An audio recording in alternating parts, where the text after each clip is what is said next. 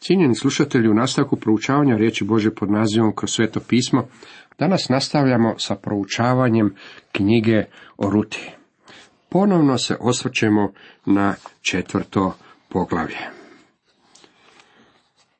Da bi se sklopio ugovor i da bi bio obvezujući, moralo se udovoljiti u istinu neobičnoj proceduri.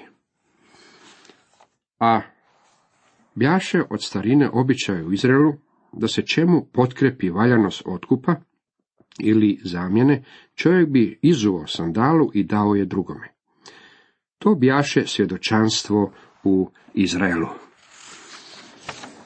Sjetit ćete se da kada smo razmatrali ovaj zakon, u ponovljenom zakonu 25. poglavlju, pisalo je da mu žena mora izuti cipelu i pljunuti u lice. Ja sam sretan što mu Boaz ovdje nije pljunuo u lice, ali je izuo sandalu. Vidimo da je Boaz zauzeo rutin položaj u cijeloj ovoj transakciji. Djelovao je u njenu korist.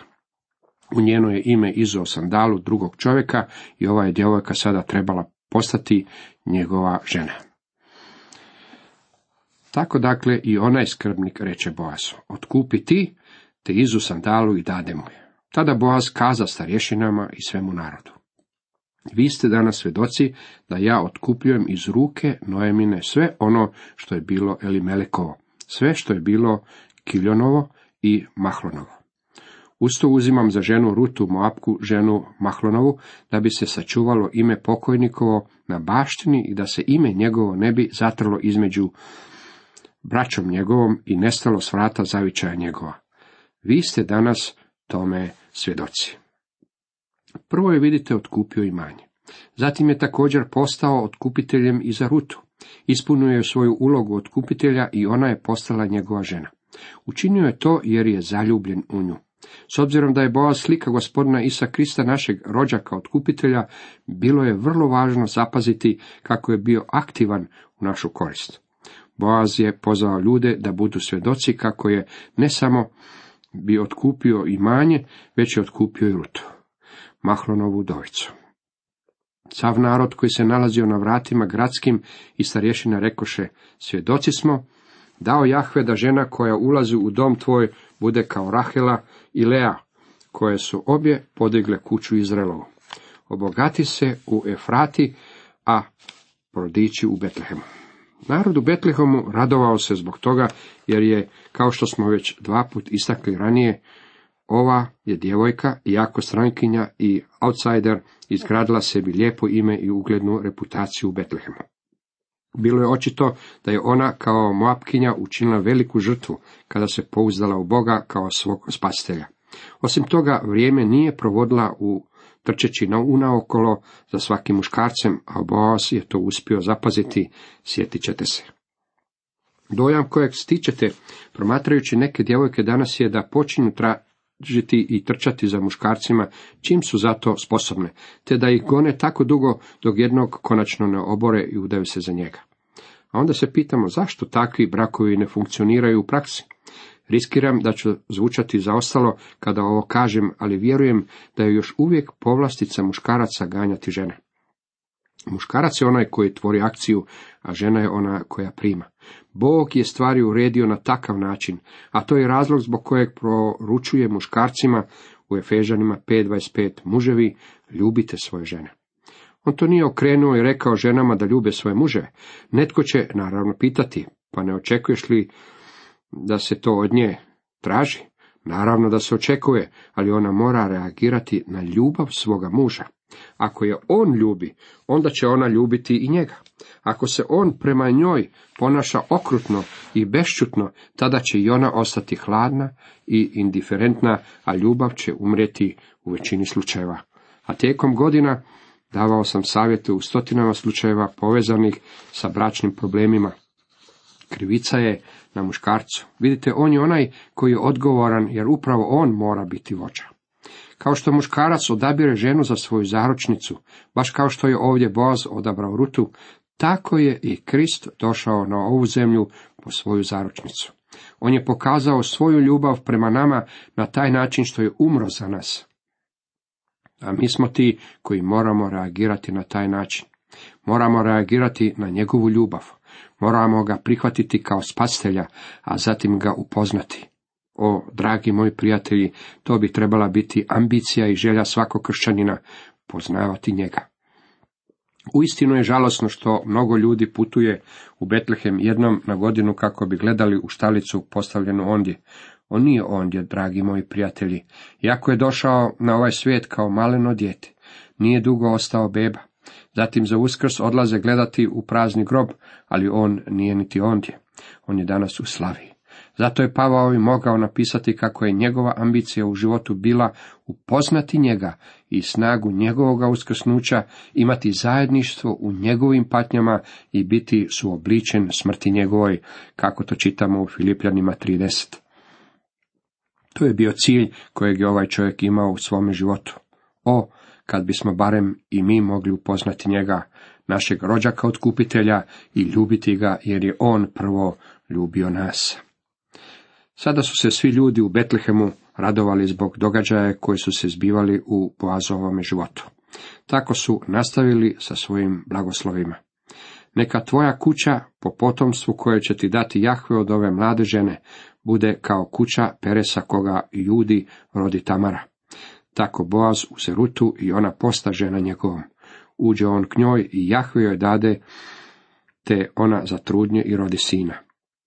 Onda žene rekoše Noemi, blagoslovljen bio Jahve koji ti danas nije uskratio skrbnika i prodičio njegovo ime u Izraelu. Žene su rekle ovo Noemi jer joj je bio potreban rođak kako bi se nastavila ili melekova loza. Sada će se ona produljiti kroz Boaza. Mi danas imamo rođaka i to je najdivnija vijest koju možemo imati, dragi moji prijatelji. Promotrite ovaj jadni i grijehom uprljani svijet današnjice. Svi su zbunjeni i ne znaju kamo bi se prvo okrenuli. Promotrite lica ljudi. Promotrio sam doslovno na tisuće lica ljudi u mome gradu i drugdje diljem svijeta. Ako su ti ljudi sretni, njihova lica to ni pošto ne pokazuju. Djeca još i izgledaju sretno, ali ne i stariji ljudi. Životi im izgledaju gotovo besciljno, bez nade i bez Boga u ovome svijetu. Potreban im je rođak. Tragično je promatrati ljude kako proslavljaju Božić ili Uskrs ili bilo koji drugi blagdan povezan s Kristom, bez da znaju kako je On njihov rođak i bez da su ga primili kao svog osobnog rođaka otkupitelja.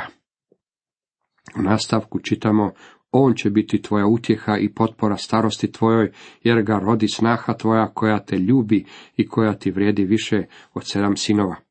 Noemi uze dječaka, metnu ga sebi na krilo i bi mu odgojiteljca. Ovo dijete, vidite, bilo je Noemin unuk. Kako li joj je bio dragocjen?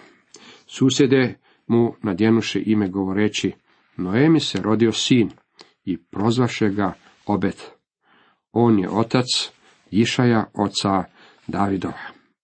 Noemine susjede, videći njenu veliku ljubav prema djetetu, nadjenule su mu ime obet, što znači sluga ili štovatelj. Iako on nije bio krvni rod Noemi, zakonski je bio njen unuk. Nesumnjivo kasnije je postao mali sluga Noemi u njenoj starosti i zauzeo je mjesto koje je ostalo upražnjeno smrću njenog muža i dva sina. Njeno imanje, naravno, ići će ovom sinu Rute i Boaza.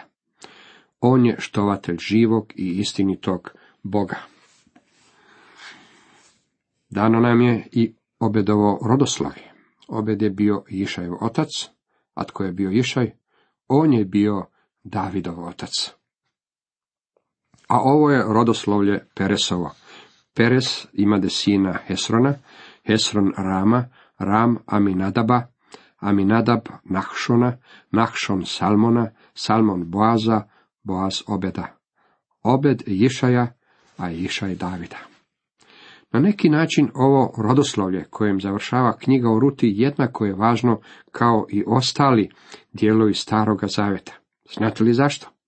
Zato što ova malena knjiga i ovo rodoslovlje tvore vezu između Davidove obitelji i judinog plemena. Bez toga ne bismo imali pisani zapis o vezi.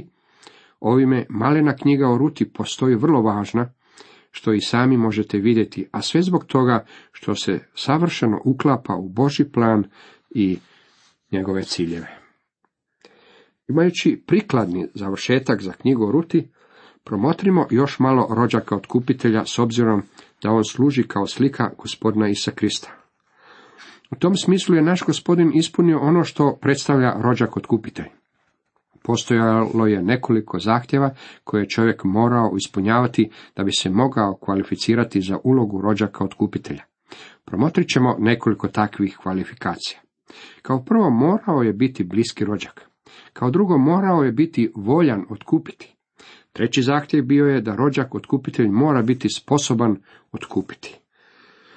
Četvrti zahtjev je da sam rođak otkupitelj mora biti slobodan. Na koncu otkupitelj mora imati cijenu otkupljenja.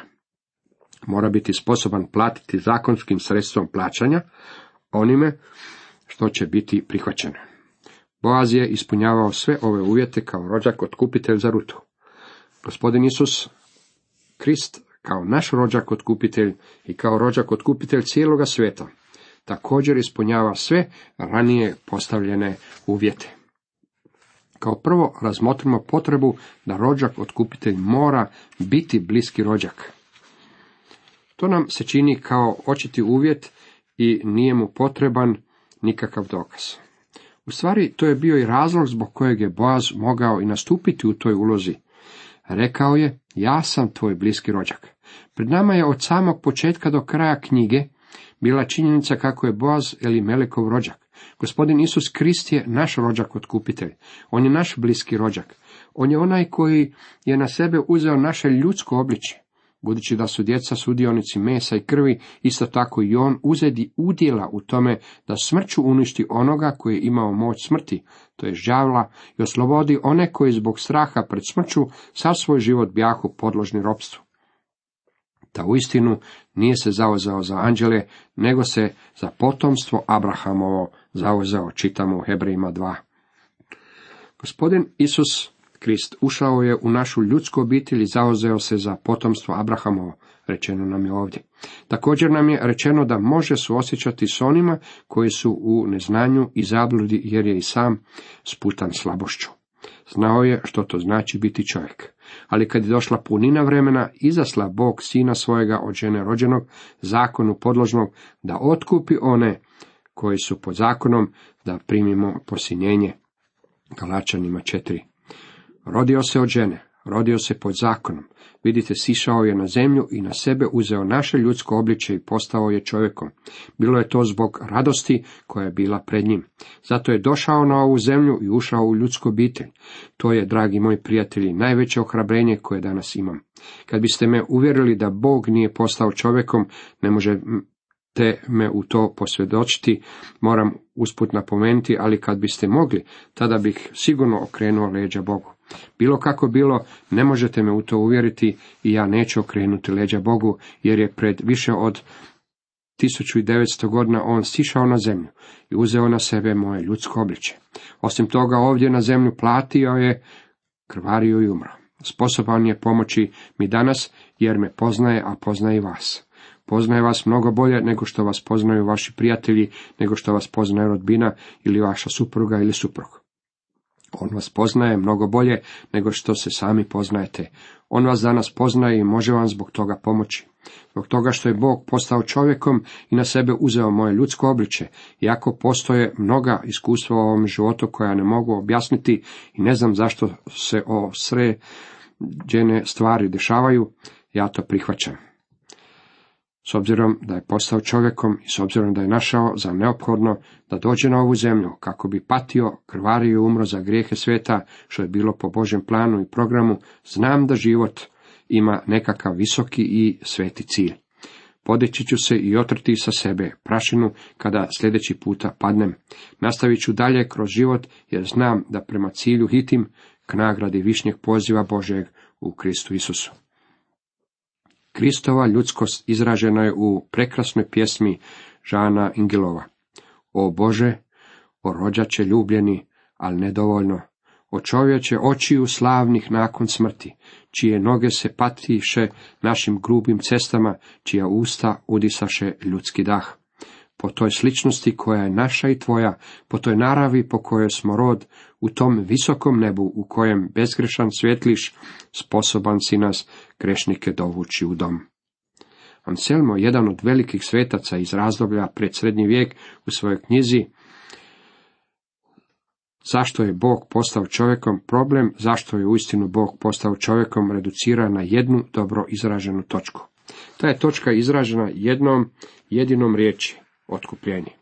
Gospodin Isus Krist je uzeo na sebe našu ljudskost i naše tijelo kako bi mogao postati naš rođak otkupitelj.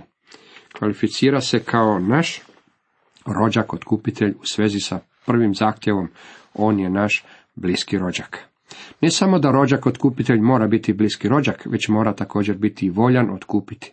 Sjetit ćete se kako Noemin drugi rođak nije bio voljan otkupiti, on je vrlo iskreno rekao Boazu.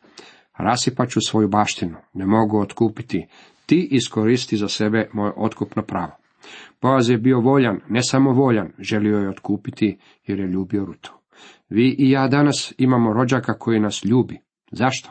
Zato ne nalazimo nikakvo objašnjenje u samima sebi. Pavao je rekao u Rimljanima u trećem poglavlju četvrtom redku sljedeće, a opravdani su besplatno njegovom milošću po otkupljenju koje je u Kristu Isusu. Besplatno znači bez uzroka. U nama uopće nije pronašao nikakav uzrok, međutim ljubi nas i voljan je postati našim spasiteljem. Pisac poslanice Hebrajima kaže u 12. poglavlju, uprimo pogled začetnika i dovršitelja vjere, Isusa koji je umjesto radosti što je stala pred njim podnio križ, prezrevši sramotu, te je sjeo s desna prijestolja Božjega. Tako nalazimo da je gospodin Isus kao naš rođak otkupitelj bio voljan otkupiti nas. Želio nas je otkupiti i danas nas ljubi. Dragovoljno je žrtvovao samoga sebe. Neki su predlagali i to je bilo pogrešno da zbog toga što Isus bio dragovoljna žrtva, da je time počinio samobojstvo poput Sokrata. To je bogohulna izjava, ali neki od liberalnih teologa iznijeli su je kao što su iznijeli i druge bogohulne tvrdnje. Iako njegova smrt nije bila samobojstvo, svejedno je bio voljan umreti. Vidite, ljubio nas je. Pred mnogo godina kada se zapalio jedan panzion, neka se žena probila kroz osiguranje i ušla je u goreću kuću. Kuća se srušila i ona izgorila. Na naslovnim stranicama pisalo je siromašna žena poginula u samobojstvu. Kasnije su to u novinama ispravili i objavili su i ispriku. Znate zašto? Bilo je to zato što kada su radnici kopali po ostacima u stražnjoj sobi, pronašli su maleni željezni krevetić, a na krevetiću je bilo dijete, njeno dijete. Ušla je u goreću kuću kako bi spasila svoje dijete. Nije se radilo o pokušaju samoubojstva. Voljela je svoje dijete i željela ga je spasti. Gospodin Isus bio je dragovoljni otkupitelj, dragi moji prijatelji, vrlo voljan, a sve je to bilo zbog toga što nas je ljubio. Treće, rođak otkupitelj mora biti sposoban otkupiti. Siguran sam da je Noemi imala i siromašne rodbine u Betlehemu. Svi imamo siromašne rodbine, zar ne? Možda već prve večeri, kada se Noemi vratila iz Moaba, ova siromašna rodbina došla je posjetiti je, pa su svi izvadili maramice i plakali. Rekli su Noemi, žao nam te je, ali ti ne možemo pomoći. U stvari sami smo u vrlo lošoj situaciji. Ne možemo pomoći niti sami sebi. Lijepo je kada ljudi su osjećaju sa vama, ali je divno imati rođaka koji može napisati ček kojeg u banci neće odbiti i kada vam taj rođak dođe i kaže vam otkupit ću te. Vi i ja imamo rođaka otkupitelja. Jedna od stvari rečenih o njemu je i ta da je sposoban otkupiti. Jeste li ikada zapazili koliko mnogo puta Novi Zavjet tvrdi da je gospodin Isus sposoban? On je sposoban, stoga i može potpuno spašavati one koji po njemu pristupaju Bogu. On uvijek živi da ih zastupa. Hebrejima 7. On je naš veliki rođak otkupitelj sa sposobnošću spašavanja. To je naravno vrijedilo i za Boaza. Zvao se silan i bogat čovjek. Nikada se nije dovodilo u pitanje njegova sposobnost. Dragi moji prijatelji, nikada se niti ne postavlja pitanje je li gospodin Isus sposoban otkupiti. Job je mogao reći u Jobu 19, Ja znadem dobro, moj izbavitelj živi i posljednji će on nad zemljom ustati. Danas mogu reći da znam da moj izbavitelj živi, jer se sada nalazi Bogu s desna i jednoga će dana stajati na ovoj zemlji. U stvari jednoga je dana visio na križu kako bi nas mogao otkupiti od grijeha. Sposoban je spašavati. Nama je rečeno kako ga je Bog uzvisio i dao mu jedincato ime koje je iznad svakog drugog imena. I da će jednoga dana svaki jezik morati priznati i da će se svako koljeno morati pokloniti njemu. On je sposoban spasiti, a moram još dodati, on je sposoban spasiti vas. Pitanje je sljedeće, je li vas spasio? On to želi, a i učinit će to ako dođete k njemu. Cijenjeni slušatelji, toliko za danas.